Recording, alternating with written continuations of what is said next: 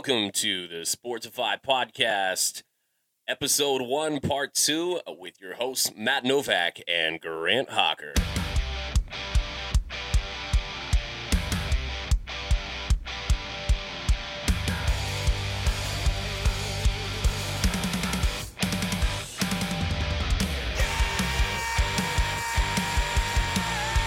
And welcome in. We are excited to get to the second half of our AFC preview I and knock that out for you here on part two. Uh, we love, love, love, love making fun of the Bengals, and we're going to do that right out of Let's the gate. go. Woo-woo. Uh, the the AFC North. Thank you for reaching across and, and hitting that button. That You're needed welcome. to happen. The AFC North is one of the best divisions in football, uh, but it has one stinker of a team at the bottom of it, um, and that is the Cincinnati Bengals. Um, we're gonna get the worst of, of this over real quick here. Uh, the Bengals went into the 2020 season with hope, beautiful, blissful hope. They had selected Heis- the Heisman winner out of LSU, Joe Burrow, with the first pick, Go and, and he looked pretty good Yeah. uh, in nine and a half games. He he threw 2,700 yards. Uh, he was averaging three, 300 yards a game. Uh, he had 13 touchdowns, five interceptions. What And how many games was that? In, in nine, nine and a half is what he made it through. Right. Nine and knee buckle was what he made it through. Um, and they lost, uh, and that's even with losing Joe Mixon early to some injuries. Yeah. Uh, kind of those injuries also plagued him through the season. Uh, and then, as I just mentioned, Burrow himself went down with a horrible, gruesome ACL MCL tear that ended his 2020 campaign in the 10th game of the regular season. It did give Cincinnati um, the fifth pick uh, for 2021 after going 4 11 and 1. It's a great opportunity to get an awesome player. They could I- I- go and just to just just Get a- really shore a up that offensive player. line. You know that, that I think they could have they could have shored up that offensive line. Yeah. man, they, and and it just seemed like something happened.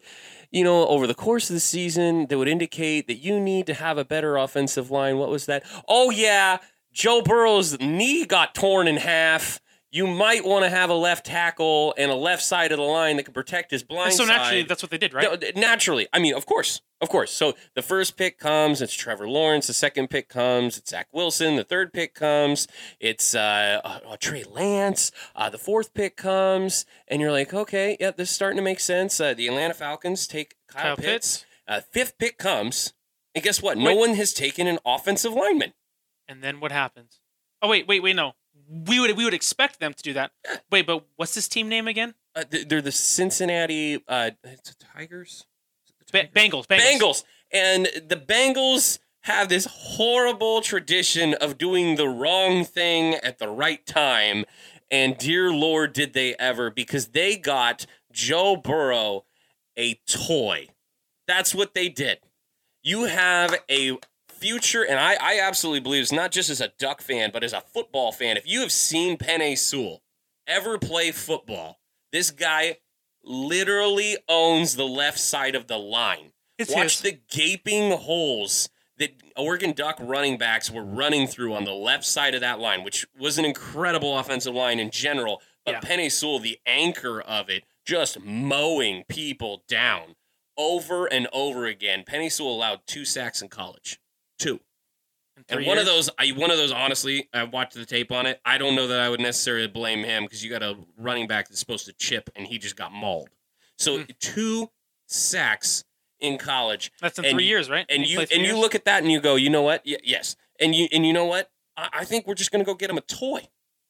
Um, they they literally do this in a division where you in in that toy. My bad is Ja'Marr Chase, who was Joe Burrow's favorite target when he was in college. Yeah, and this He is what this is what I throwing the ball alluded to, him. in the last episode when I said that this was another pairing of a buddy from college, like with Trevor Lawrence and Travis eight, eight, Aiton, whatever. And, and I don't think Joe Burrow was out there screaming for this. By the way, I'm sure- I'm sure he- Joe Burrow's like, "You get me my friend, or I'm going to another sandbox." I wouldn't be surprised if that was his pick. also if that's how Joe Burrow talks. I'm really sorry. Um, genuinely, I don't. Yeah, I don't think he's influencing general manager here to, to Especially as as a now second No. year player. no, that just does not happen in the NFL. It really doesn't happen in professional sports. but that is the institutional decision that they made. Was Ja'Marr Chase at number five, which was clearly a reach. Okay, I want to say real quick. I looked up Joe Burrow knee injury, and you want to there's a picture of Sewell. it's the most. No, not joking. it- and I and I bet you I bet you if you go back and credit it um eh, the the date on that it's before the draft it's just saying there was because it was obvious those top 4 teams were not going after an offensive tackle the the Falcons made it very clear when they got rid of Julio Jones they needed a weapon and so they the Pitts to them was a, a given the 49ers no Yeah. one moves up from 13 to 3 uh in, To get a tight end. to get a tight end or to go get Wide receiver. yeah, it- you're you're not going to go get toys. You're you're getting a quarterback that, that is your future with that kind of move and specifically with what the 49ers gave up to do it. Yeah. So it was very obvious where this was all headed. And when they make this decision, you just have to question everything about this institution and uh, and how it works. Um, because in a division where they have the NFL sacks leader last year, T.J. Watt from the Steelers, and then a man who beat up an NFL quarterback on national television for something he thought he heard him say in with Myles his Garrett. own helmet. Yeah, with his own helmet. Um, and then literally the wrecking yard defensive front that is the Baltimore Ravens, the brilliant minds in the Bengals front office decided to give Joe Burrow a toy. And also, he could be happy in his sandbox while the doctors reconstructed his knee from dust.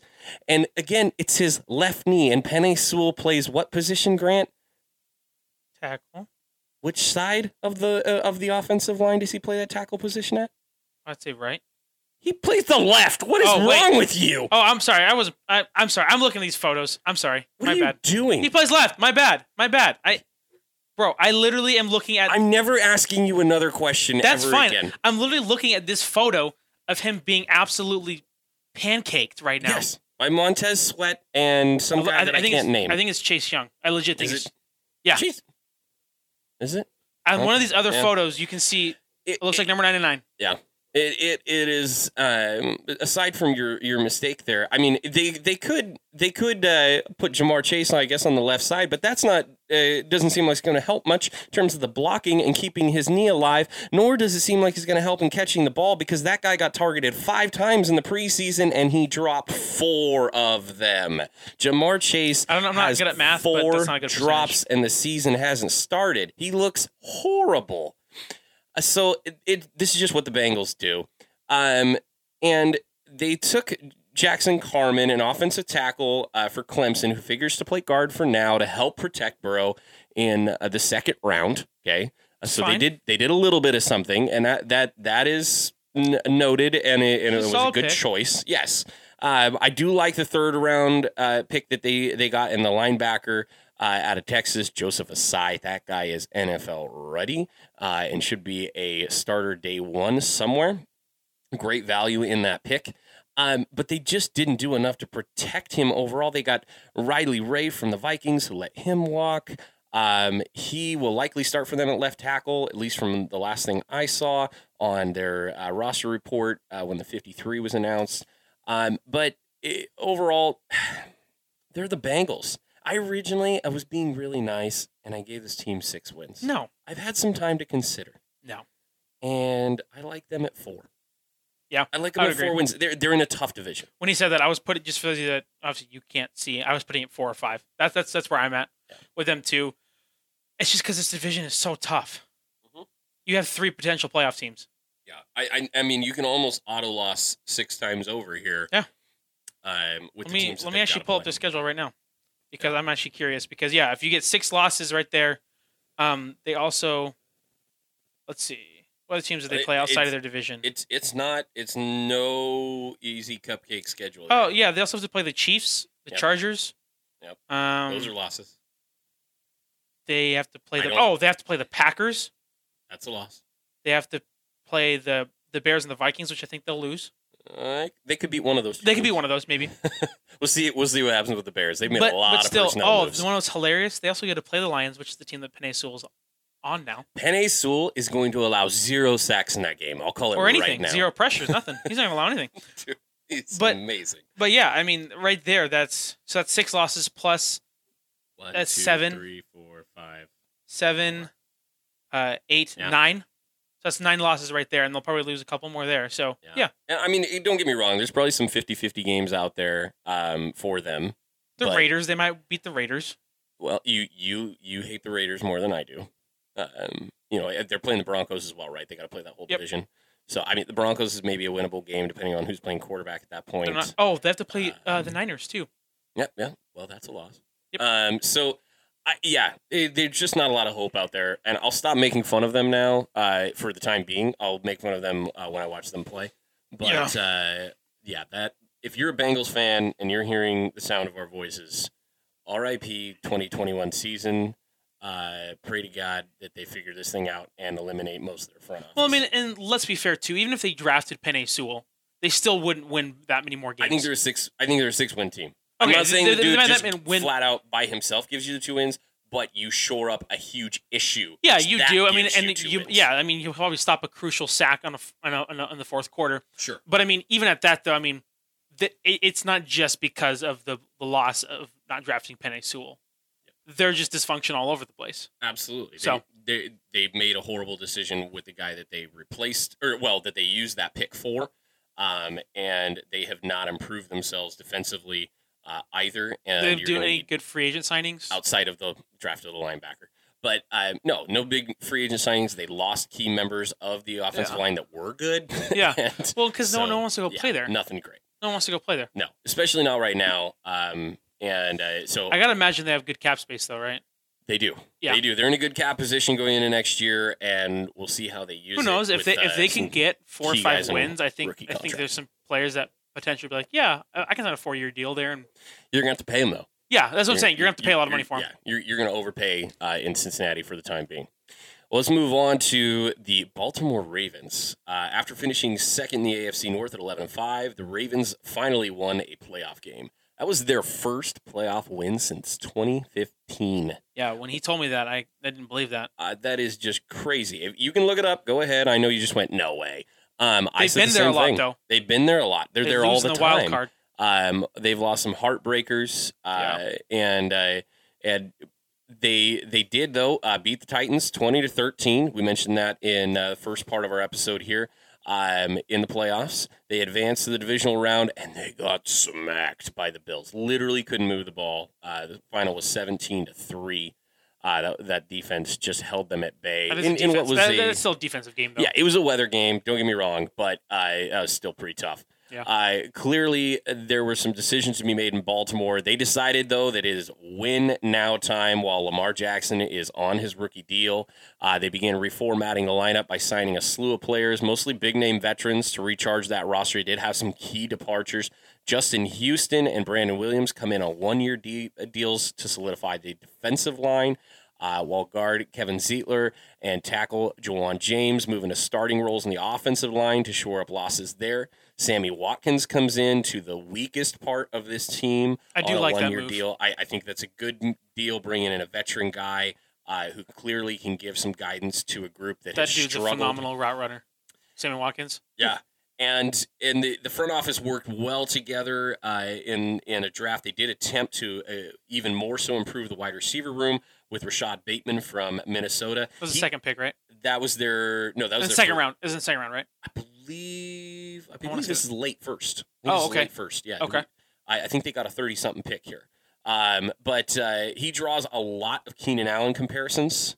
Uh, and you you You're gotta getting compared to Keenan Allen. That's a You- good. Yeah. a good thing. Yeah, no hate on that. Um, I also love the pick uh, from Penn State on the defensive side of the ball. Uh, Jayson Oweh, uh, linebacker. He is a Ravens mean, lean hitting machine, uh, and he is going to be awesome in that system.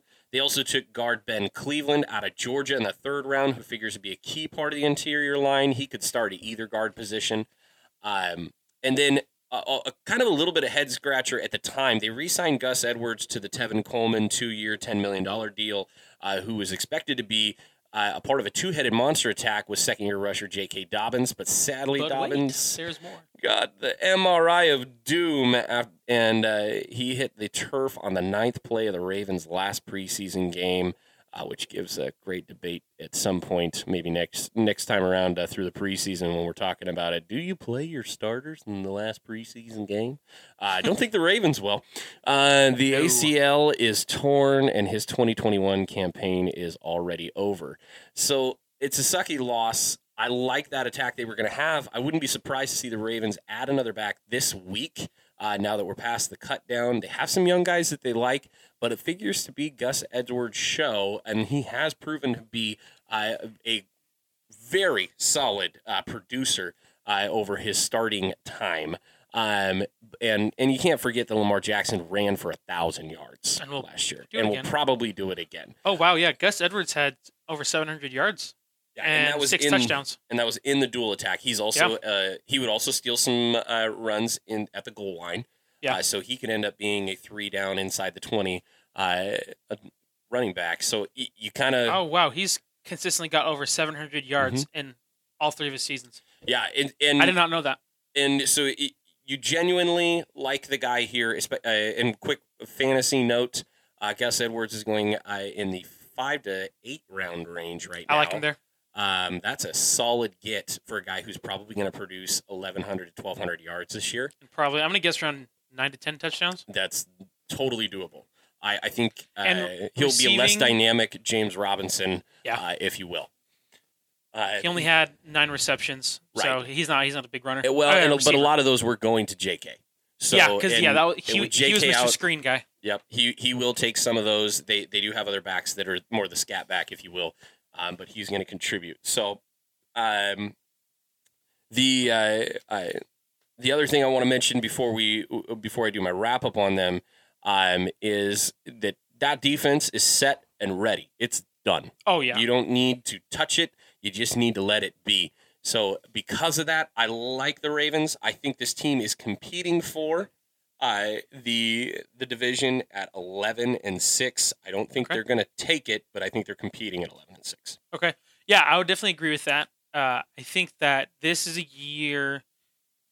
You know, I think that before this past year, for those of you that watch basketball, Giannis Antetokounmpo got a lot of like he's fantastic in the regular season, can't get it done in the playoffs, and that's the same deal with Lamar Jackson. He's fantastic in the regular season, and then come the playoffs, doesn't seem to do much. But he took a step. he took a step, and I think that he. will I, I could see them winning winning two playoff games. I again, I just a gut reaction. I know that you know they've they've got the tools. I don't think they're in the Super Bowl bubble. I think they're right outside of that bubble. You, you think they're the fifth team in the AFC, possibly? Yeah. I think I think they'll yeah I think they they'll they'll get that first wild card spot. Um, especially And I don't see a lot of people arguing with that. No. I, I, I think I think that makes a lot of sense. Um, you know, there there's going to be some contention for that first wild card spot, but but I think they're right in that pocket. Yeah, I like this team. They're a good solid team. I think that you know they are definitely trying to win before they have to pay Lamar Jackson. You because have to. because they're not going to win after that. Yep. Just looking at the trajectory of quarterbacks now are getting paid forty million a year. Now the cap hit the caps cap space is going to increase, but still paying that much that high of a percentage of your cap to one player is that's tough. You can't do it. Yeah. Well, we're moving forward in this division. Uh, this past season, the Steelers uh, had, had also had an amazing run. They went 11 and 0 to start the year. They capped that off by dropping four of their last five regular season games and then lost in the playoffs to rival Cleveland. Uh, 48 37 after going down, I believe it was 24 to nothing in the first quarter. You Um, you- it was yeah. brutal. you you lose then. yeah, the game's that over. game was over. Yeah, Um, we we looked up recently uh, how many passes Big Ben was forced to throw in that game. It is uh, It- it's in the 60s, sixty nine. 69 passes, You can't. um, which win nobody's going to win uh, with 69 passes being thrown. If you do, that would be an all time record. Um, but uh, they they just fell off, and I, I gotta say we, we kept hearing Oh, this. Sixty eight attempts. Okay, one off, our bad. Um, Just saying, there's going to be those people. but we kept we kept hearing this last year um, when you were watching Steelers games. You were paying attention to the run because they lost. They won several games out of those eleven that they just shouldn't have. They they they shouldn't have. They should not have been in those games. Sometimes they were turning the ball over. They're making dumb mistakes. Dropping like the wide receivers dropped so many. Yeah, footballs. they did not have what you Diontae call Johnson a normal dropped a lot. right a normal Steelers year from their wide receivers perspective, but um, they they just I I think got this moniker placed on them that they were the worst five and zero team, and then it was the worst seven zero team anybody's ever seen. By the time they got to eleven, which I know there's not been a lot of eleven and zero teams, but everybody was going, "How in the world are they eleven and zero?" And then I think uh, the inevitable happened because they weren't running the ball well, they weren't catching the ball, they weren't producing a lot. It was just the ball was bouncing their way. Well, uh, yeah, I'm looking at a lot of their scores. So they won against the Titans because of a missed field goal by the Titans. They only won by three there. They Yeah. won by four against Baltimore. They lost. They they sorry. They won by game, yeah. they won by five against the the Cowboys. They won by five against the Ravens again. Like a lot of these games are super close wins. Like right, and it and it just seemed again balls bouncing their way. Yep. Um, but uh, then I think they showed who they were. Yep. Uh, because they could not at the end of the season, they legitimately could not run the ball at all. and Uh, I think they were the I think they had the worst rushing attack for I the th- last. I I think it was seven or only- eight games they're in the only- year, only And getting like they're- 60 yards or something like that. and I think for the season they were they were probably in the bottom four. Let me, I'm on Uh, pull. I'm trying so to find yeah, that. pull pull it up as we keep going here, but they just couldn't run the ball. So consequently, they got rid of the entire left side of their line. Um, one of them uh, made that decision for them. Uh, Maurkice Pouncey went ahead and retired, uh, their longtime center.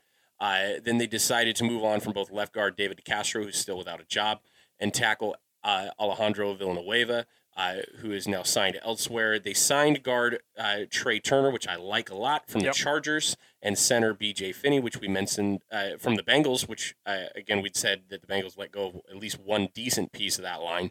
I, I would I would for the so we actually signed him. Seahawks signed him at the beginning of the season Mhm. to like a f- eight million two two year deal. He played. He played. He was awful. Finney? Yeah. He we he Did- we, he two didn't play. years ago? No, la- last season Oh, he played for you guys last year. he didn't play a single snap. So how? Oh, oh, oh okay. I'm, So we we, we traded him. That that was that was part of the right, that was that's part of the Carlos Dunlap trade that we got. Yeah. Well, he played well for the Bengals. Did he? So Oh, okay. Bite a wall. And Okay, um, then they also pulled in uh, Joe Haeg from the Buccaneers on the interior line and a few cheaper options they've kind of been sorting out at, camp for tackle spots. I don't like it when a team rebuilds their line and hopes for the best. And that kind of seems what they've done here. Um, the interior should be decent, but I, they have not really solidified yet that left tackle spot and said, this is your job. Um, and uh, and I, I it'll be interesting to see. I know they've got a depth chart, but I think it's a rotational basis right now left tackle, which is probably the second most. Some people say middle linebacker is the second most important part or important job in uh, football. But um, I think that left tackle is the mo- uh, second most important uh, position after quarterback uh, in the NFL. So. Uh, it'll be interesting to see how that goes. Um, they needed to run better um, and uh, we'll we'll address how they did that a little bit more in a moment. But I, I think that that interior numbers. line is going to going to do something better. What did what did they end up at last year? They tied for 28th in the league. yeah, was- was- so fourth, uh, me see if I tied have- for fourth worst in the NFL in rushing yards, um, and that is not Steelers football at all. Uh, if you paid attention to that team for any length of time, you know that they, in general, run the ball usually Yeah, in the only- top ten. So if you look at this, only only also 2020 only teams to attempt fewer running plays than the Steelers were the 5 and 11 Detroit, 4 and 12 Houston, 1 and 15 Jackson. Uh, Jacksonville. So like it just shows that teams that can't run the ball don't win games. Right. The uh, uh, on defense, the Steelers lost lost edge rusher Bud Dupree to the Titans, which we mentioned earlier in the episode. He was replaced by Melvin Ingram, also from the Chargers. I like that. Uh, Ingram has been every bit the rusher Dupree had been, but he's 32. I, I do I do like the move, Getting but age. he's likely seen his best football. But that is not to say that he will not be productive. I still see him as a solid rusher. Will not be surprised at all if he ends up with 10 sacks on this team. Um, other than those moves, a lot of re-signing happened, uh, which was highlighted by Big Ben kind of taking a pay cut. He was set to make almost 50 million. Was it like 49 million? Right, and they just moved a lot of that Yeah. money around for the most part. It looked better on paper than it technically was. Um, they they did win 11 games straight, which says overall you probably don't need to do much. Um, they are very well coached. Um, I think that what they had to do in terms of addressing the interior line, they did it, and in addressing the uh, the defensive line, they did that. Um, but I don't think that they necessarily made themselves better. Uh, They're kind of the same here. boat as the Dolphins were that we talked about in the last episode, right? Right. Kind of It- done, yeah. minus, minus the fact that they got Ben Roethlisberger as opposed to Tua, but they, they didn't do a lot to make themselves better here. And there's not any key departures you really got to be concerned about. Uh, letting go of James Conner and those offensive linemen that weren't doing anything for you is not a big deal. Yeah. Um, but I think that this team is probably in the. I, I like them in a 10 11 win uh, scenario. I know you're not as high on No. them as I am, but that's where I've got them right now and competing for a playoff spot. Okay. So my big thing is, I as so Ben Roethlisberger had almost four thousand yards. He had thirty three touchdowns. He had ten interceptions. His QBR was 52 and a half. So he had a, he had a good year, but that almost all of that happened in the first like eight games of the season. Right. At the end of the season, I think he was he looked like one of the worst quarterbacks in the league. Like he he he he had he he did end the season um in the final regular season game with three touchdowns. But I mean the dude was throwing interceptions, I mean, often enough. Um and I if I was the team, I would have tried to get and I know this is gonna sound crazy. The dude is 39 years old. You cannot win by throwing the ball. Like his lowest, his lowest attempt, he had his lowest attempt uh, of throws was 22, but that was against the Browns when they beat them 38 to seven. So he got Right. pulled of a game. Right. Other than that, his lowest attempt, looking at it, he had 30. Looks like 32 was his lowest attempt after, and but that's only twice was it like 32, then the rest are in the 40s. Right. And that's, they just flat out couldn't run the ball. They couldn't run the ball, but I'm going to say even this. Even when they had Le'Veon Bell and they had a good running game, he was still throwing the ball 40 times. Even though they got Najee Harris, even though, and also I don't like their their offensive line rebuilding. It's 100% patchwork. It's, it's not. I don't think any of them are are like. I'm long- disagree that Trai Turner. okay, that's the one. But the other ones, Yeah. the other I- ones, I- and I, yeah, they're they're a year. Eh, they're a year two. They're your guys. They're you're and trying so to I don't believe something. I don't believe that they did that great of a job aside from one fixing one piece. But I mean, they lost Pouncey, they lost Villanueva, and things like that. And so replacing one, but you still have question marks there.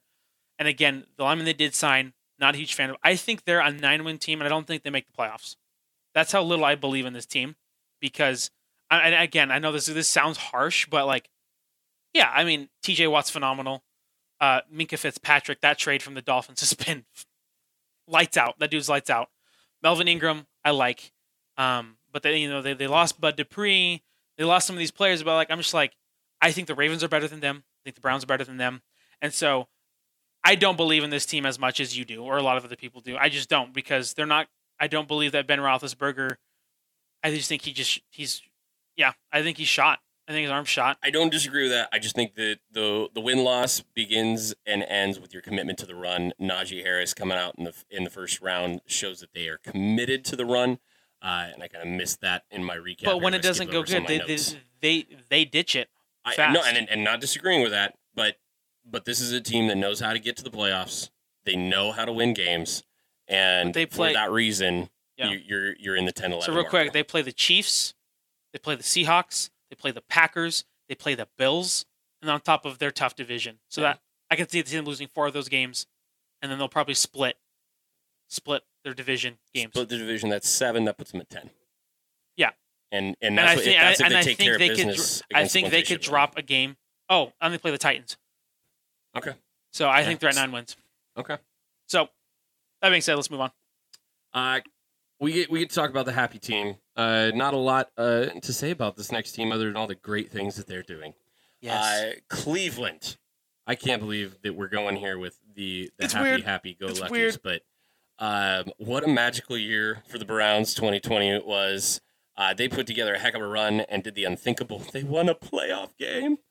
The, Browns. is the annual Browns. dumpster fire has been canceled. Uh, the Cleveland Browns uh, are they're a legit contender thanks to the flag planting gunslinger from Oklahoma, Baker Mayfield. Uh, the truth is though that 32 year old GM Andrew Berry came in and slayed it though. He added pieces that got them there, including Kareem Hunt, uh, who added to Nick Chubb's dominant ball carrying en route to a top five rushing attack in the NFL. Uh, after the Browns lost uh, to AFC champion Kansas City in the divisional round, 22 to 17, the Browns have gone back to work. They've added more key pieces, uh, building up a solid roster for the upcoming season. Remember that Uh, they were six, they were one score away, six points from being in the AFC championship last year. And it was just that fourth down. Uh, Chad Henne was it Chad Yeah, Henne? because Mahomes was out of that game. Yep. he'd been knocked out of the game, and uh, The Browns Andy have played Reid- better than them most of the game. Yeah, Andy Reid knew what he was doing, went for it with Chad Henne. I mean, gutsy, awesome like call a fourth and two, and just a QB Reid. QB run. It- beautiful, and uh, and and gets the first down, seals it, doesn't give uh, the gunslinger one more shot. Nope. Um, but in the offseason, they brought in Jadeveon Clowney, a defensive end, to start opposite man-eater Myles Garrett, uh, who some would say is the best defensive end in football. I, I certainly, and and my own believe he's top three. Um, Clowney has been up and down. You think Clowney's a top three defensive end? So did I just say that? Yes, you no, did. I, no, I said Myles Garrett. okay. Well, said I, well, Garrett, well, because you just said I nope nope. Hold on. I will tell you exactly what I said. I said they brought in Jadeveon Clowney at defensive end to start opposite man eater Myles Garrett. Oh, okay, okay. I legit thought some you just, would declare is the top. Okay, I heard someone declare. I thought you were referring to and Clowney. That someone Yeah, declared. so okay, when, when okay. you know when you pay attention in the middle of the I'm looking at stuff. Okay, I'm pulling up stats You know, numbers. that's the second time you use that excuse today. no, last time I was looking at pictures. This time I'm Um, looking at numbers. All right. I won't make the jokes that I could clearly make right now. Go for it, I don't care. You need to pay attention. Um, okay, son. You need to pay attention in class. Yeah, shut up. This is this is why you're getting C's and B's. Anyway, uh, Clowney has been up and down year after year, uh, but the talent there with him is undeniable if the motivation is there, and I think it comes in spades with a team that's ready to make a run at the uh, at the uh, Super Bowl, uh, not just the playoffs, the Yeah. Super Bowl. They're in that bubble. Um, the Browns went and raided the Rams secondary. They stole starting free safety John Johnson and corner Troy Hill. Hill's going to be a rotational piece at corner, possibly uh, in the nickel. Uh, but John Johnson is a legit Yes, player. Um, we both know him well. Yep, we we do. Being fans of NFC West teams, we're not sad at all that No. either of those guys are gone. Um, Hill is uh, joined by first round uh, pick Greg Newsome out of Northwestern. He looks to be a future starter at corner. Uh, but the team already has Denzel Ward and Greedy Williams uh, at starting corner slots. Uh, they they've only gotten better there.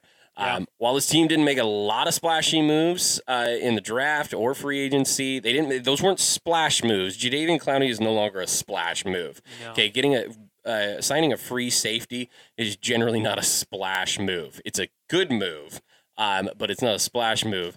Um, they didn't have to do a lot. Uh, they were just again a touchdown away from the AFC Championship. So not a lot of overhaul was needed here. I love the wide receiver room led by uh, Landry and Odell. Um, they they again might have the best one-two punch at running back in the league.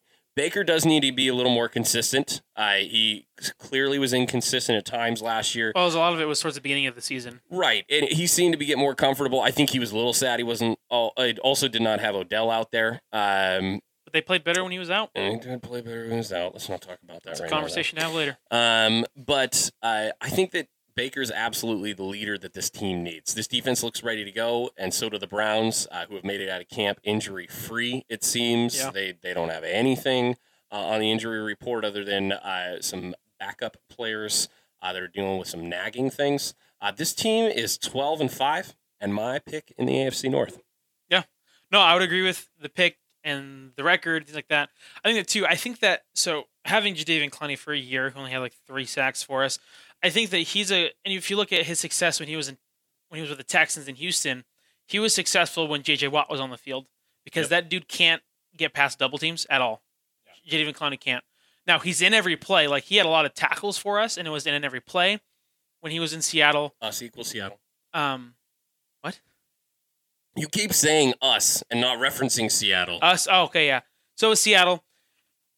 But I do think that him being opposite of Myles Garrett, I think he will. I think he could get seven to seven to eight sacks. I think because everyone's going to focus on Myles Garrett. You have to. You have to have the chips. You have to have the double teams on there, and I think that will open him up to do the one on ones because Jadeveon Clowney can beat the one on ones. It's the double teams that he kind of crumbles with, and I, also that shows that he's not an elite pass rusher because the elite pass rusher is kind of like, yeah, throw eight. I don't care. I'll beat them all. So so you like twelve and five? I do like twelve and five. I think I think that that's what it takes to win the division. All right. Well, I'm re- that's it for the AFC North.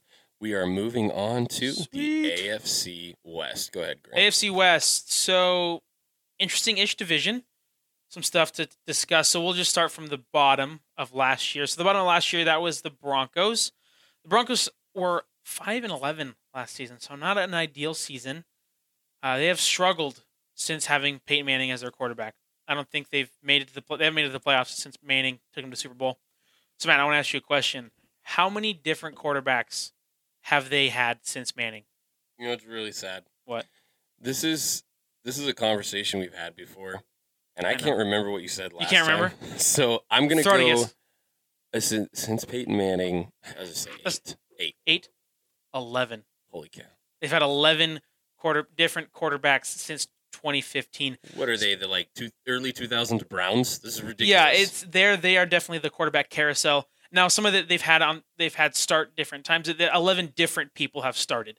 So like Paxton Lynch has started like two games one season, then like four another season, or Trevor Siemian started a couple one season, and then and then anyway.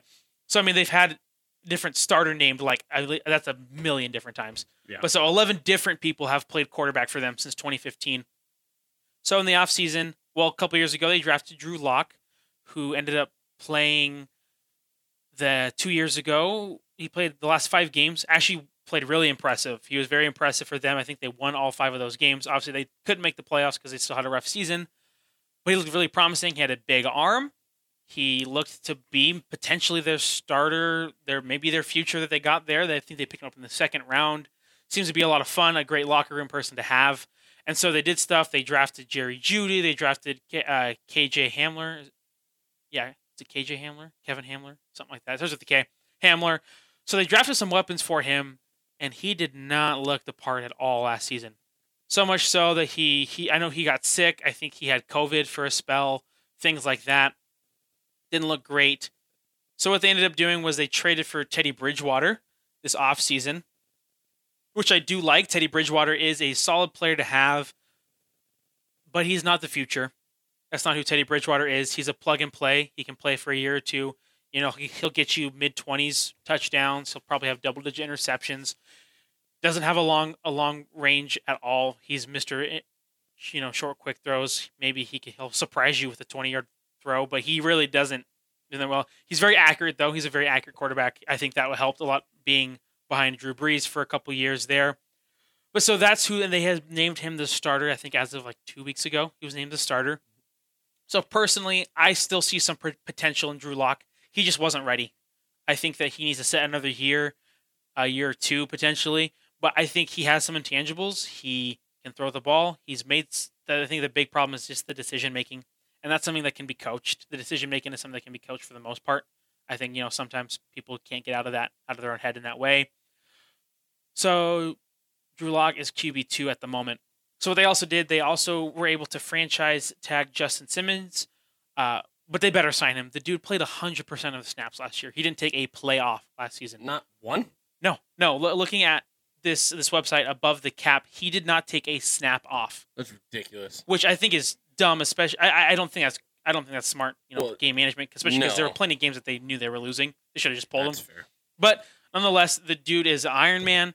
He sticks with it. He's a top three safety in this league. He's fantastic. Give him all the dollars. Yes, so give him money, pay him, especially because they're not paying a lot of players like right now. They have a, they have a young team, so they better pay him now. Get that done.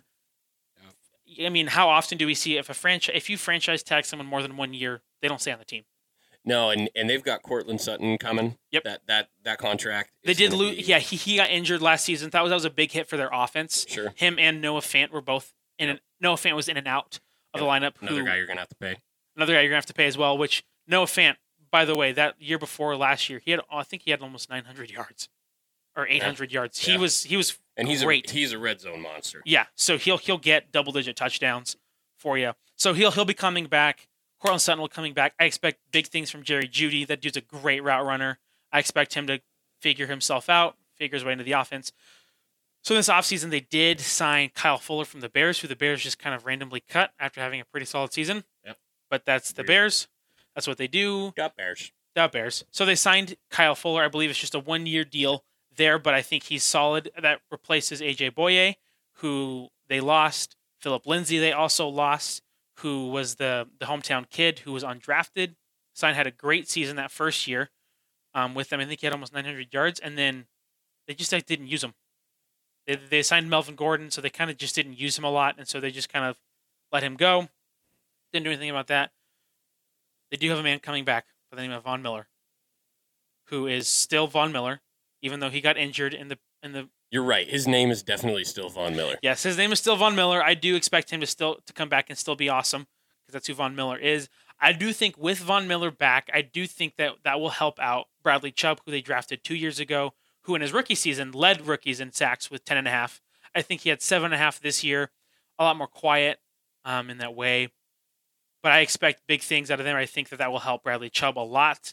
I think Von Miller will still have, you know, I'm guessing, I don't know if he'll hit double digits. I think maybe eight or nine. But I do expect that to help the defense a lot to shore that up. But here's something that they did that I was not a fan of in the draft. They drafted Patrick Surtain, number nine, and I hate this pick. It's it, it, it's it's up there in terms of the the pick of Ja'Marr Chase and the pick of Travis Etienne, Etienne, whatever, because they had a dude named Justin Fields who was there. And obviously, they have struggled with quarterback for the last six years. They've had 11 different people named quarterback. I mean, last last season they had to start a wide receiver at quarterback. That that was hilarious, though. I mean, people Oh, tuned in guy. just to see that guy Poor guy. I think massacred. Yeah, Did poor he, guy. Did he get four pass attempts? Maybe Ken, I don't even Kendall remember. Hinton, It I think was- was his name. Yeah, that was pretty. bad. Um, but that that pick of Patrick Surtain, it, it baffles me because Justin Fields was right there, and looking at what he's done with the Bears already, he looks super impressive.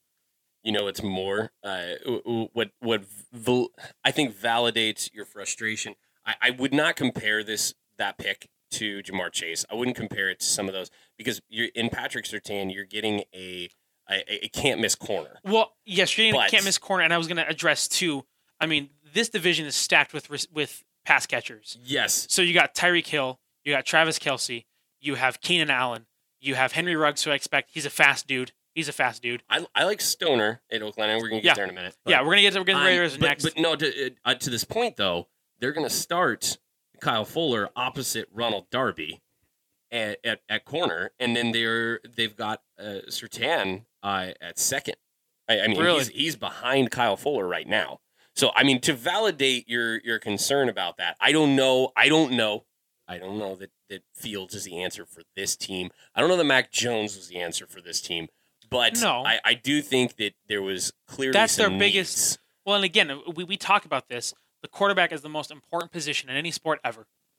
Yeah. And if that's not solid, you're not you're not a winning team. You're not a winning franchise in that way. And again, it's no knock on Teddy Bridgewater. I love Teddy Bridgewater. Right. It sucks that he had the injuries that he has. Like his, gruesome injury was in a practice. Like it wasn't even a game. Yeah. It was right before. It was like a two weeks before the season, and then he went and bounced around. He was on the Jets, and then they like announced that yeah, like they didn't let, let let him on the bus or something like that because they they cut him Yeah. or traded him or something like that. So it's pretty ugly. yeah, so that sucks. I love Teddy Bridgewater, but I mean, at the same time, I personally would probably take Justin Fields over Teddy Bridgewater, um, a- a- as my next quarterback. Right, but doesn't doesn't taking Justin Fields when you're at that spot and you don't want to trade up, okay, or you're not going to get the opportunity to. Does it They didn't. does need- that not feel like you're just adding to the Drew Lock mess rather than giving it a solution? Does it, does, does Justin Fields feel like a solution, or does Teddy give you what you know you're going to get for I now guess- I and hopefully develop Drew Lock? If I guess, think, yeah. If you think Lock's your Okay. future, that makes okay, sense, yeah, right? that's actually a very valid point Okay. because yeah, I again, I, I do think the Broncos still believe in him. I do. I mean, they went Yeah, they went they- la- they went last year and got him all the they got him Jerry Jeudy, they got him these players and things like that. So okay, If you're if you're bringing in Teddy Bridgewater or you're bringing Nick Foles or Andy Dalton at this point, you're bringing in one of those guys. you're plugging holes until you, you you are saying, look, we believe in your future, but right now, the answer is we no. need yeah. right okay. now, Yeah. and that's that's what that says to Sure. me. And that's And I will say, I mean. Patrick Surtain has been has been compared to Richard Sherman, who I mean, if again, along with the Keenan Allen comparison to the other guy, if if if you're getting compared to Richard Sherman, you're you're probably looking good. yeah, and, and to the Broncos' credit, you you know why don't they trade down here? Because if they traded down at all, Surtain's off the board, and you're not Oh addressing yeah, your because I position think in need well, long because I think the there was a couple teams like the the, the Cowboys were looking at Patrick Surtain, Surtain or Jaycee Horn, one of those two. Yeah, yeah And so he, they he been was gone. He, he he's gone at at 10, 11, 12. He's, Yeah. he's gone, and, and they would have Yeah. dropped too far to, to end Yeah. him. All right, so I, I predict them going. Uh, I I I'm kind of on the fence. I said six and ten, and not six and ten, seven and ten, or six and eleven. I'm kind of. I think they're gonna. I think they're gonna place third in the division. I know that we kind of disagree on that here, but I think they're. I think they're six and 11, 7 and ten. I don't think you're that far off. I just think that this this team on the offensive side um, is getting healthy. I will say, uh, to their credit, they they have one thing that we we didn't discuss here uh, so far, and that that at running back they have this kid uh, Javonte Williams. So they drafted the second round, I believe. Yeah, and you want to, if you're a fantasy guy, stash that dude. Grab him, circle that name. You want to grab that late. I don't have any faith in Melvin Gordon, um, not just as a fantasy player, but uh, in his ability to produce and stay on the field this year. And Javonte Williams, by all indications, looks fantastic. Yeah, that's what they're saying. Listening, I've been listening to a, f- a few other shows, and I heard an interview um, with a with an insider who is who's saying this kid, if given the rock in the first three games, is not just a thousand yard rusher, but he could put up 400 uh, plus uh, through the air and uh, receiving, and, uh, and and you're looking at double digit touchdowns if they just give it to him. Okay. And and so they're waiting to see they're waiting to see what he does in real Yeah. game action, but it looks like they're full on ready to just say Melvin Gordon uh, situation. That's what you get. Maybe goal line. And yeah, yeah, or or when they do the two back thing, but they they utilize fullback in this system. Yeah. Um. And, Well, they have uh, Royce Freeman as well from the Ducks. Yep. Um, who? Nope. No, no off roster. no, he's off. The, they cut him? He's off roster. They're Because a couple days ago, he had no. I almost. Melvin Gordon, Javonte Williams, and Nate McCrary are their three. Uh, Oh wow. Backs. Andrew Beck is fullback. Okay, I, I'm pretty sure that he was on their team like a couple, is- a couple days ago. Yeah, and that's Bron- Broncos wire as of yesterday afternoon. Gotcha. Cool. Well, I mean, so yeah, so we kind of ended there with the Broncos. So going on to the Raiders, they were eight and eight last season. Uh, they started out strong. They started six and three last season, and so six and three is solid. And this is the same thing that's happened last season, the season before as well. They start out strong and they just collapse. Right. They collapse. And so in the offseason, they did they did address some issues. They signed Yannick Ngakoue, Solomon Thomas, Casey Hayward, Kenyon Drake, and Willie Snead. So I, I do think that those are some solid additions there. They did lose Gabe Jackson in a trade to the Seahawks, who's a solid lineman, solid guard there. They lost Lamarcus Joyner, Trent Brown, and Nelson Agholor. Trent Brown and Nelson Agholor both went to the Patriots. Uh, so w- with that being said, they kind of kind of went even. I kind of think they kind of broke even in terms of signing and losing. They lost some good players. They also signed some great players. I think Yannick Ngakoue was their best move in the offseason. Agree. He's a solid player. Yep. I think he had nine ish, nine sacks, and he was with the Vikings and the Ravens last year. So he he he, he after being also on the, I think he was with three teams. I think he because he was at Jacksonville at the beginning of the season. So he went three teams. I think he still was very efficient there. Um, I love that pick. Uh, pick draft. No, It's pickup. Pickup is what I was trying to say. Pickup of Yannick Ngakoue there. Dear Lord. You're gonna love that drop later. Yeah, shut up. So, with that being said, they, they did draft uh, tight end Alex Leatherwood with the 17th overall pick, which a lot of people deemed as high. I didn't know much about Alex Leatherwood, but a lot of people said that was a reach for him. Um, I think that was a mobility issue. I think it's a He's mobility house. issue, and I think of I think of also who else was there too. No, I don't. I, I don't have a sense of who else was there, but I think that they they they were they were okay at, at O line, and they, they needed more help in other places. And I think part of that is their defense. Their their defense is is a big question mark for them. Not um, good, kids. It's not. It does not look good aside from a couple of their their free agent signings there. And so this brings me to really my two points with this team. Derek Carr is eh. The definition of mediocre he at is the definition in the NFL. of, of of mediocre of average and the dude just doesn't win games No. He he's does lost not so many games Game prowess.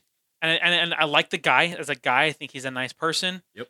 but the dude is just so eh. and again we've heard three or four times a season that jon gruden doesn't like him Yeah. and if you're hearing that multiple times there's obviously something there Yeah. and, and if and if and if your coach doesn't have faith in you and vice versa you don't like them a lot of people don't like jon gruden they don't like they, they're not a fan of his style Right. I want to. I want to jump in on that part right there. That thing. Jon Gruden uh, and and I, I firmly believe this uh, about NFL head coaches. Jon Gruden is a fantastic X's and O's uh, Yep. guy. He is amazing. And if we're simply evaluating him as a coach when it comes to the X's and O's, it's undeniable what he schemes, what he Sure. dreams, and how he prepares because he wins games that he shouldn't. You go Yes. through last year Yeah, and you there's a lot see of- the teams that he, he they beat, the Chiefs. Beat the Chiefs like week two or three. Yeah, they, they- he beat the Chiefs, and then when he lost to him in uh, Kansas City was Uh-huh. by like four points, Yeah. I believe. There's a score. Um, he's in games that he should not be in, and beating teams he should not beat because he's an X and O guy. Here's here's what he does not do well. Jon Gruden's not a people person. no. No one likes Jon Gruden as a person. And I think this shows with their whole with their their last two seasons their pattern of starting strong and ending. Yeah. He he doesn't have his players playing for him. No, because you, you, you watch watch Jon and Gruden's interactions on the sideline. I would, I would challenge anybody who's like, "Oh, this isn't that big of a deal. This is not this is not a problem." Watch him talk to his players on the sideline. Those guys want to exit that conversation as quickly as humanly possible. They do not want to listen to him come at him again on something. And you see that routinely. He's usually yelling. He cannot help but wear Says his the- emotions on his sleeves. Says the biggest cliches for one, which Oh, which whatever. I mean, uh, uh, writers don't like him, but I'm when as a coach, I watch him on the side of the uh, or on the sideline, and I just go, I wouldn't want to play for this guy. I, I, there's no amount. I mean, well, there's there's plenty of amounts of money that would make me want to go do that, but. Um, there's just if I could go make my money elsewhere, I'm going to go make my money elsewhere. Yeah. He's not the coach that you want to play for, Yep. and I think that it shows year in and year out. And and people go again.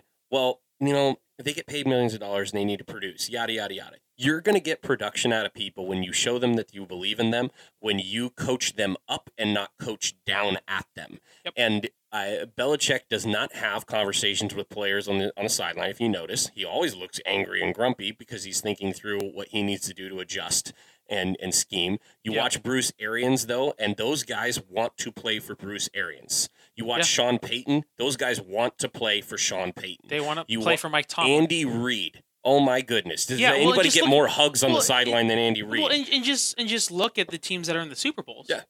It's team. It's it's it's the the, the, the term players coach. When when you watch Belichick pat someone on the head or on the back as they're coming off, you know he just made that guy's day. And those are the interactions he has. When Jon Gruden does something like that, everybody goes, "Oh, that was uncomfortable." Yeah. Um, he is just not a people person, and it matters in the NFL. This guy is as Es- a X and O's can win twelve games especially the especially now. Yeah. Especially now because I think the, the Yes. players are getting more of a voice. The, whole the the, whole shut up and shut up and play mentality was when he won his Super Bowl with the Buccaneers. That It's was gone.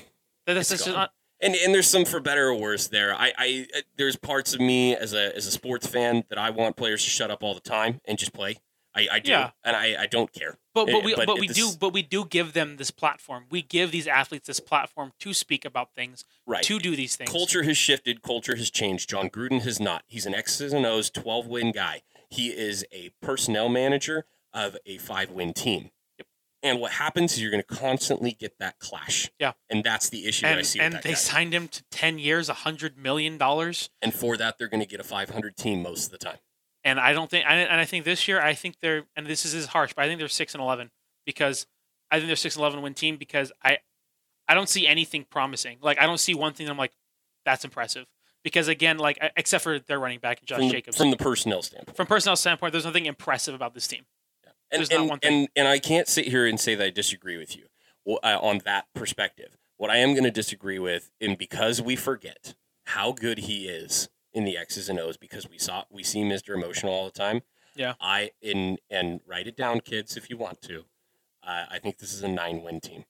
Wow. Okay. It's a nine-win team, and it, and it's because of what he does inside uh, inside the team meetings during the week that gets this done. He has a great coaching staff. He has a GM that will do whatever he needs to do to get him the little pieces that he wants. And what for whatever reason, they like what they have, and that should scare people because it doesn't look like they have much.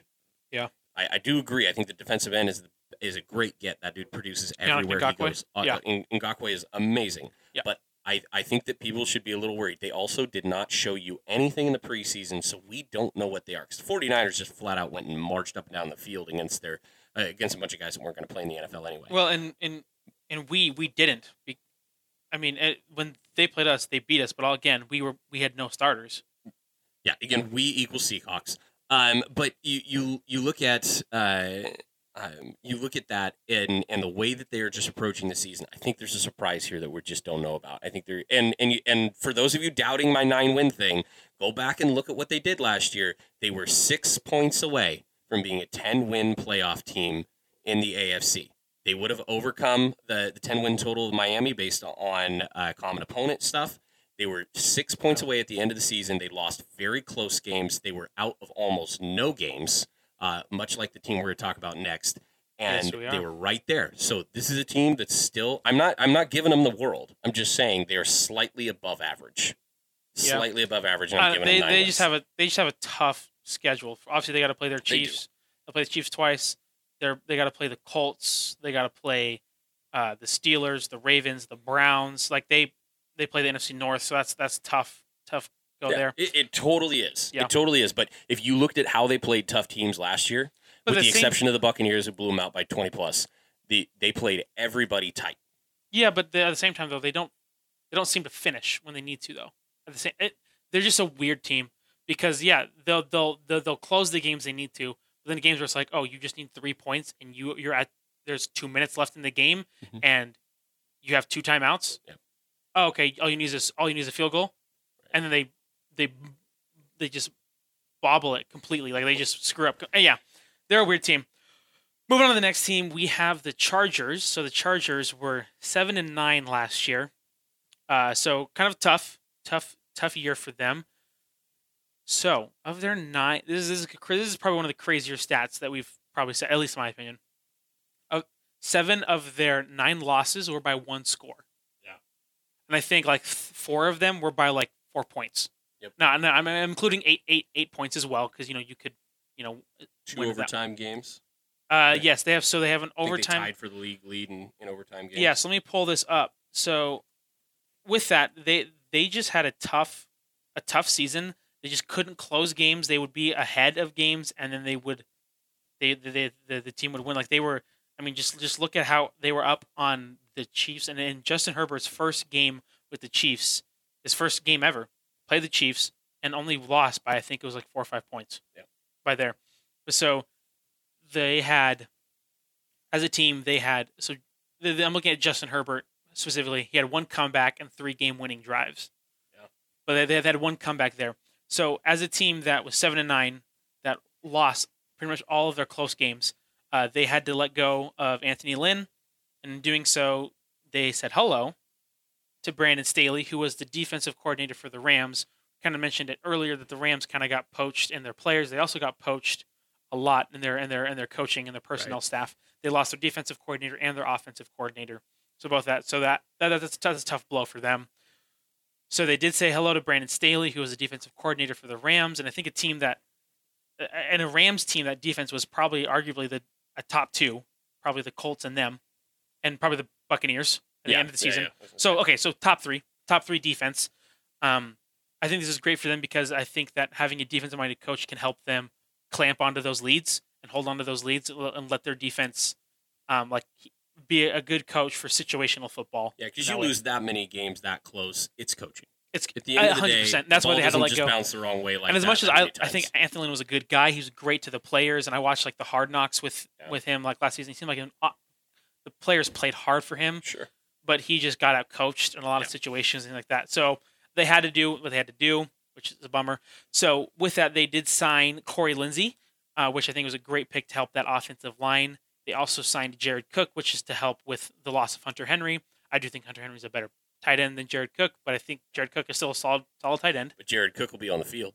Jared, yes, Jared Cook will be on the field, and I think that he he can have he can break out for some fantastic games in fantasy. Like he'll he'll have like twenty points, like like at three or four times in the season.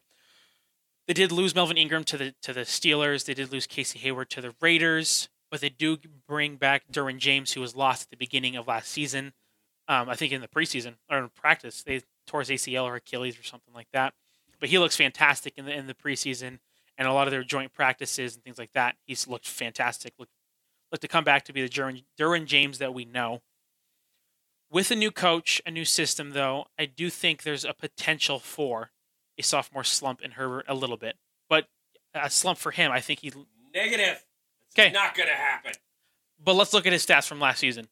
Justin Herbert broke pretty much all the records. He broke the he he broke the for rookies. for rookies. Yes, he broke the record for yards thrown, for touchdowns. He threw 31 touchdowns, 10 interceptions. Um, he had his completion percentage is insane. It was 66% completion percentage as a rookie. As a rookie, it was great. It was great. And when I say sophomore slump, I, I, I don't think I I think he might have like 29, 28 touchdowns um, this season, this coming season. Um, I think some less. I think his completion completion percentage may go down because now teams are figuring him out. Because think about it, teams didn't have to like study for him. They because they had said Tyrod Taylor's our starter. Tyrod Taylor's our starter. He's who we are playing, and so that's what a lot of teams were preparing for is that. And then Justin Herbert came in, and and the teams weren't prepared for Justin Herbert to be their to be their quarterback. And so I mean, it, I mean, just just look at look at it. It's a a, sophomore slump happens almost all the time. Dak Prescott had a sophomore slump. Baker Mayfield had a sophomore slump. Like and just, I, I think one exception would be Lamar Jackson because he went, goes and wins MVP. But I think Mhm. if you look at a lot of these a lot of these these players that have breakout rookie years, a lot of times they, they slow down a little bit. And I think because the expectations for Herbert are so high, I think that he, he's just not going to be there. I think he'll just be a tad below. And so maybe sophomore slump is the wrong term, but I don't see him hitting those same highs as he did last year. I think Grant's out of his flipping mind. Okay. I 100% disagree, and I That's fine. I think that Herbert uh, has shown he makes all NFL throws and as consistent as can be, and I I think he is the reason that they were in all of those games. Yeah. Of course. and uh, he was. and I and I think what was holding them back. You look at if you go look at the scores of those games from the most part, these are games that are uh, upper 20s, low 30s uh, games that he's having to keep the t- uh, team Yeah. in. And there was a lot put on a rookie quarterback's shoulders. He's got some big shoulders. Yes. Uh, and and uh, let's not forget, uh, we have to mention that he is a product of the Oregon Ducks. Um, he looks to be the quarterback that Mariota should have been. Oh, yes. I have Yeah. no problem with you saying that. Um, it breaks my heart a little bit because I love Mariota to death. I have but- his jersey somewhere. um, but no, I, I, I think that he is the guy that kept him in it. He is the reason that they were there. I think they've given him some better personnel options overall. You make an investment in a great pass catcher, tight end. Uh, Yeah. They're also deep at that position. Um, and I, I, I would love to see what they can do with Ekeler on the field the whole time. That that he needs yeah, to stay I, healthy. I'm not. I'm not convinced in the running back room. I'm I'm not convinced in that either. But oh dear lord, I love that right arm. I'm just saying. Um, I, I think honestly, I think he's going to make the improvement here. Uh, in, and I, I think he's, I think he's in that 36 and 12 range. That's where I got him. 36 and 13. Um, Okay. and and I like him there. And if you are again fantasy stash here, uh, that's a late round get. You don't have to go get him early. Uh, yeah, Um, no. and uh, the people are going to be in the middle of getting their wide receivers. So if you get the high end wide receiver, look for Herbert uh, in the in in the late mids. So in that nine to eleven uh, area, if you Yeah. wanting to just go hard at your running backs, wide receivers, tight Yeah. ends, so then No, I would agree with that position. And again, I I'd probably say sophomore slump isn't the right term. I just don't think he's going to hit the highs he did last season. That's all because people now have tape on him and things like that. Especially with a new coach. Like I mean, just some of those things don't usually bode well when those things mix. A new coach means a new system, things like that. That usually doesn't bode well for the quarterback statistically. But that being said, I do think that this this team has the most upside in this division. I think they have the most upside. I think they could potentially be 11 and 6, but I think it depends on their defense. I think their defense has to show up. Yeah. They have to be able to hold on to those leads. And if they can do that, I think they can win 11 games. Because I think they'll win a game against the Chiefs. I think they'll win a game. I think they'll. I think that, then I think they'll win all the other games against the Broncos and the Raiders. dang, That's what I think. dang. That's what I think. I'm a huge I believer thought in I was going to push hard at ten wins. So I you, no, and I'm, I'm saying. I'm saying this 10. is their ceiling is 11. okay. That's what I'm saying. I think they and I think they'll I don't think anybody's going to say you're crazy for that. I think I, I'm and and call me living in the practical. I think double getting to double digits is an awesome year for this team. Oh so yeah, especially so after I'm some just going to sit at disappointing ten. some some disappointing ends in a disappointing season last year, Yeah. and things like that. So yeah, All right, I'll, I'll sit at ten and and you and, and give you your eleven ceiling. Yeah, that's my ceiling for them. But again, it's on that defense. If that defense comes out and looks like a high school team, I think that they can win nine games. So Next up, we have the Chiefs, the AFC champions. They went 13 and 3. They lost to Tom, Tampa Brady as the the kind of the fun little play on words. They lost to Tampa Bay there. Patrick Mahomes ran for his life in the Super Bowl. So get this. This was insane to me. He was pressured 29 times, which is a Super Bowl record. That's how many times he was pressured. 29 times. And Tampa Bay only sent extra pass rushers on two of those plays. From the like legendary blitzing defensive coordinator Todd Bowles. Yeah, Todd he Bowles loves to surprised the crap loves out to of all of blitz. us. loves to blitz. Highest blit, blitz percentage I think they had in the season. I think so. Yeah, they, they they were the highest blitzing team in the league. And yet they didn't even need to. Yeah. They didn't even need to. Only twice did they send extra pass rushers. Their game plan was Tyreek does not run past us. Yeah. we're faster than and I think I think that because because broken they down. because yeah their offensive line was was absolutely decimated. no Eric have, Fisher. no Eric Fisher, and there was one other guy they didn't Uh, their right tackle was also out. They had no left Yeah. or starter uh, or right tackle. Yeah, I'm so- forgetting his name all of a sudden. Yeah. you could tell, dude. This seemed like the most lops one of the more lopsided games. I was super excited for this game. I was like, yeah, dude, we got the Chiefs, Bucks, let's go. And then I was like, it was over by halftime. yeah. And then Antonio Brown walks in, you know, in the end of the second quarter with that that catch, and you're just like, uh Yeah. oh. It's I'm over. just gonna go get a whole bunch of nachos Yep. and uh, start cleaning up my party now. Yeah, that's that's essentially what happened. Um, but they understood what they needed to do. So what they did, they signed Joe Thuney, who we mentioned, I mentioned in the last episode, who the Patriots lost. They signed Joe Thuney to an insane deal, which I'm pulling I, out I right want to say it's five years and eighty million is what Yep, he got. that's 100 percent what he got. he got five five, years years, 80. 80 million, which is crazy. I mean, so he's 28. So for lineman, he's Yeah. still young. Yeah, he's still young for a lineman. He's in the prime. Yeah, he's in the prime right there. So he's 28 years old. He'll okay, he'll turn 29 in November. So he'll Sure. so he's 29. We'll say he's 29. But that being said, still man, they got a great player there in Joe Thuney. He's one of the better guards in the league, and they definitely were like, we don't care uh, how much money we're, we're paying you. We're gonna pay you so much more money that you can't refuse this offer. That's 100 percent what they Can did. you imagine the dollars that Quenton Nelson is going to get after oh, that deal? dude, If Quenton Nelson's going to, I think, I think his contract is five years and a hundred million. hundred. That's what I was about to say. hundred Yeah. million for him. That's crazy. And the and the upfront money is going to be sick. That Yeah. signing bonus It's gonna be a, a signing bonus and the guarantees. guarantees to be. I, I I think sixty five million. Yeah. So he really set uh, uh, set set the tone, set set the precedent there for guards. Um, I did not think that Joe. Th- I was I was hopeful that maybe the Seahawks would sign him, but then when I saw that they were going to pay him eighty million dollars, I'm like, oh, there's no way we're in that running. That's not understand what they did. They're just like, we're going to throw you all this money so you can't refuse it. They also traded for Orlando Brown from the Ravens, and they actually paid a pretty uh, hefty price for that too. That I am going to pull up right here, so that way we can look at that because that's also it just shows how much they were wanting to invest in their O line. So they the Chiefs traded their 2021 first overall pick, so this past pick, a third rounder, a fourth round pick, and a 22 fifth round in exchange for Brown, uh, a 21 second round pick, and a sixth round pick. So they they they sent a lot of stuff. It was, it was a lot a lot of pick trade there, a lot of picks that went there that you probably don't remember now, but that's fine. That being said, with that, they they have invested and dove dove into we are going to win with this offensive line because this Super Bowl was just the, the the the proof that you need to win in the trenches.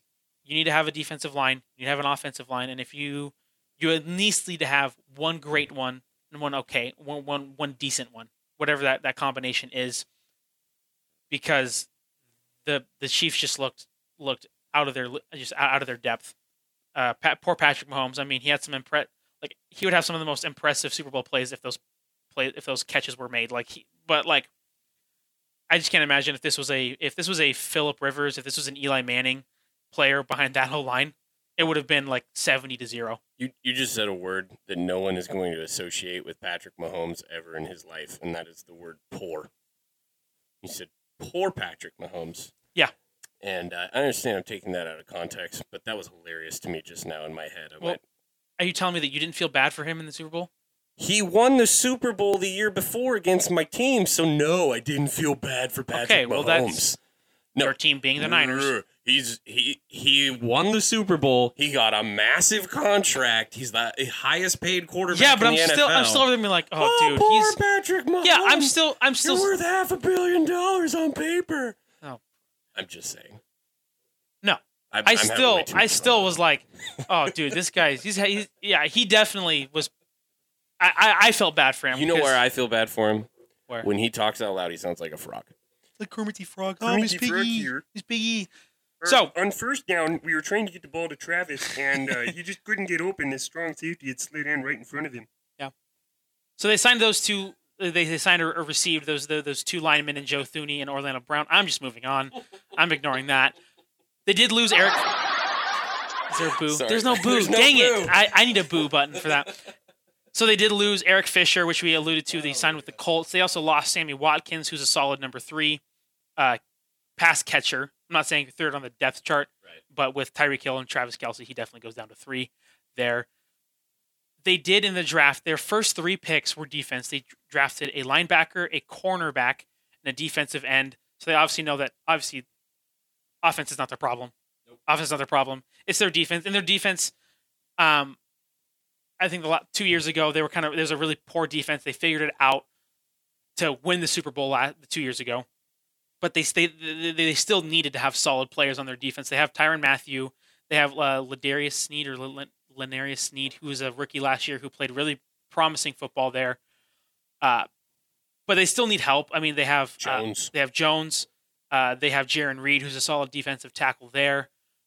Uh, trying to think. Do they have anybody else? trying to think. That they no, they have more. nobody else on the team. Yeah, None. not really. No, but but you're right. I mean, like th this is a team that that had all the things to get them there, and Two years and, in a row. and and they didn't they didn't stay in that game because they didn't have their bookends. Yeah. That's what the the story of that team comes down to. That Yep. that Super Bowl and that team in 2020, uh, you know, 2021 Super Joe Bowl. Thuney and Orlando Brown are, That's are they're probably they're they're top fifteen linemen. Yeah. So yeah, it's it's good gets all the way around for them, and I I think they're they're right there at the top of the Yeah. AFC uh, when when the conversation. Yep. And so I have again high expectations. I predict 13 and 4 for them. I don't think any of us are here predicting 14 wins for any team. Nope. Because I think just having that extra game, especially for teams that are at the 13 win, they're, they're most likely have a playoff spot locked in. So they're just gonna rest their players or things like that. Yep. I think most. I think that that- that's the most likely scenario. So I think a lot of times they're just gonna be like this extra game thing. I think a lot of players and teams aren't gonna care a lot for. I don't think it's for the teams that are already in the playoffs, right? Like Right. if their spots are locked in, who cares if they lose an extra game or win an extra game for the most part? I think it's going to be it's more it's more for the teams that are the the the 9 to 11 wins win teams. Those are the teams that that this extra game is going to be beneficial for or harmful for. But for these teams that are already at 12 13 wins, I don't see that being a huge deal to them. Yeah, and well, and and and rem- remembering though that you do get the extra playoff spot. Uh, Yeah, you seven know, teams. You get seven teams I on, in like. both conferences. I don't like the I Um, don't like just the one buy. I think I think it shakes things up just a little bit more. I don't necessarily love just the one the one by either, um, but it does it because I then it makes it, it, it makes it harder for there to be more upsets because a lot of times it's like you know if you get that first round bye, Yeah. you're you're you're pretty much set. You know, I mean, well, you feel that way at least. Um, Right. But I, but I, what I did- will say though, I, I think it gives less incentive to rest players, which is what the owners were after, because you want that number one spot and it to rest Yeah. players in the regular season. Yeah. That that last one's going to matter. Uh, if you're if, if you're done competing for your division, it now matters eh, with you in the second place. yeah, but I, I just I just think uh, that your so short sighted because that's a potentially, oh yeah, they're playing the last week of the- season, playing also to try to win to get that number one seed, and then they go off and get decimated in the in the first round, or they get injured, or they're all tired and they look sluggish, and then they don't last in the last in the playoffs. I just think it's short short sighted. It'll be interesting to see how that that part of it shakes out. Um, I don't dis- necessarily disagree with you. I think uh, 13 wins is going to be hard for any team. Yeah. Uh, I've got them with 12 personally. I, I know we don't have a ton of disagreements when it comes to win loss here. Um, but what we need to do before we take off today Yes. is we need to pick our AFC uh, playoff teams and champion. I think we've kind of highlighted a lot of that already. And based on the records we've said, you can probably guess where we're going to go. Yeah. So The AFC isn't a- surprise. our our division winners. Um, I'll I'll hit both of mine first. The South is the Tennessee Titans. The North, I have the Cleveland Browns. Uh, in the East, we have. I'm giving that over to you. Uh, the Bills. The Bills, and as we were Come just on. discussing in the AFC West, uh, the Kansas City Chiefs. So those those are four locks that we we've already put out there. I don't Yeah. think we disagree Nope. about those either. Um, so the three, what are your uh, grant your three playoff teams that are going to be in the wild card round for sure? So I have the Ravens, the Chargers, and I have a I have a I have a crazy one in here that I'm just throwing out. I think um I think the Dolphins could potentially do it. I know I have them at like 9 wins, but I think that because of tiebreakers and things like that, I think the Dolphins could squeeze in there. I think they'd be the last spot. And and and I don't think that it's nuts here. I we've gone back and forth a lot. There's there's I'm also trying to pick a different team than you. I think that I, I think that I I think mm, Well- no. I'm rescinding it. Colts. okay. I'm rescinding that. I think it's Ravens, Chargers, and Colts. I I absolutely uh, I, I I get why you make that pick. Um, I I definitely like the Ravens. Yeah. I'm I'm all in there. Um, I I want to so badly pick the Colts. Um, I really do. I like that team. I like Carson Wentz. I like that- I, that- I like the guy. I like Frank Reich. I I love That- the That organization. defense. I don't trust one guy, and I and and that is Carson Wentz, and so for that reason, I, I can't pick him. Um, but I I'm gonna go. Also, I'm gonna take the Chargers. Uh, I like the Chargers a lot, and then I'm gonna be the crazy guy. Uh, that, and and and it, it goes back. This isn't that nuts. I understand. Um, I just I believe in Bill Belichick. I'm gonna take the Pats as my seventh. I think they're Okay. the last team that gets in. Um, and I, for those Dolphin How fans many that wins are did like, you have them at again?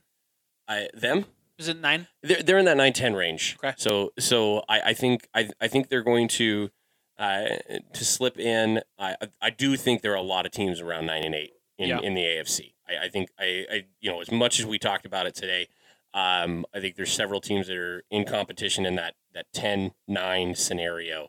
Yeah. And I think that the Pats will probably sneak one out. So, um, those are my seven. Uh, give us your AFC champion, Grant. I think the AFC champion, just the one, or are you talking about the, the, the the game or the match? Yeah, no, just give us the champion. I think the Bills. Think the Bills are going to do Yeah. it. I think they're going to win the Super Bowl. They're my. I, th- I, th- I think they're my Super Bowl pick. Um, I, I think there's there would be strong agreement uh, there from me. I, I think that they will be playing the Browns in the AFC Championship game if that works out the correct way, um, or uh, having to defeat them on their way. Um, but uh, I, I do like the Bills as well. If I was going to take a second shot, though, it would be the Browns. Yeah. Um, I think that I think the Chiefs did what they needed to, uh, and I, I definitely think they have the most overall talented quarterback in the NFL Oh, right yeah. now. But um, I I just see this as some kind of slump that they're heading towards, or a miss. Some something's going to trip them up. They won two very close games in the playoffs last Yeah. year just to get there uh, against I two think, very I, I good think, teams I think in the something we Bills. kind of discussed before is like I, think their luck's going to run out. They've Yeah. been very lucky. it's it's got to stop at some point, and I think they get knocked out uh, in in the playoffs, possibly in the divisional Divisional. round. Um, and uh, Well, and they would have to be the, the divisional if your pick is the Bills and Browns. Right. Championship. so that that's that's me as well. I, I agree with the Bills and with the Browns following in a close second. Yeah. So that's our AFC wrap up, everybody. Again, if you want to connect with us uh, and uh, you want to chime in on the argument uh, or make arguments, I should say. Um, go ahead and feel free. You can just connect. know you're wrong. I'm Y- Yeah, hundred percent. Uh, you can connect with us at uh, sportsify.pod at on Instagram. You can also email us at the sportsify podcast at gmail.com. Again, on Instagram, sportsify.pod, Gmail or email, it is the sportsify podcast at gmail.com. We look forward to your comments and contributions. Have an awesome first week of college football, and we Yeah. look forward to being back next week with our NFC preview and the look ahead to the first week of the NFL season. We'll also check in on MLB standings and Yep. see where the playoffs are at, and pros- eh, and have some reaction to the college football weekend that was, Yeah. and see how many of those picks we messed up on. You guys have an awesome weekend, and we will talk to you then. See ya.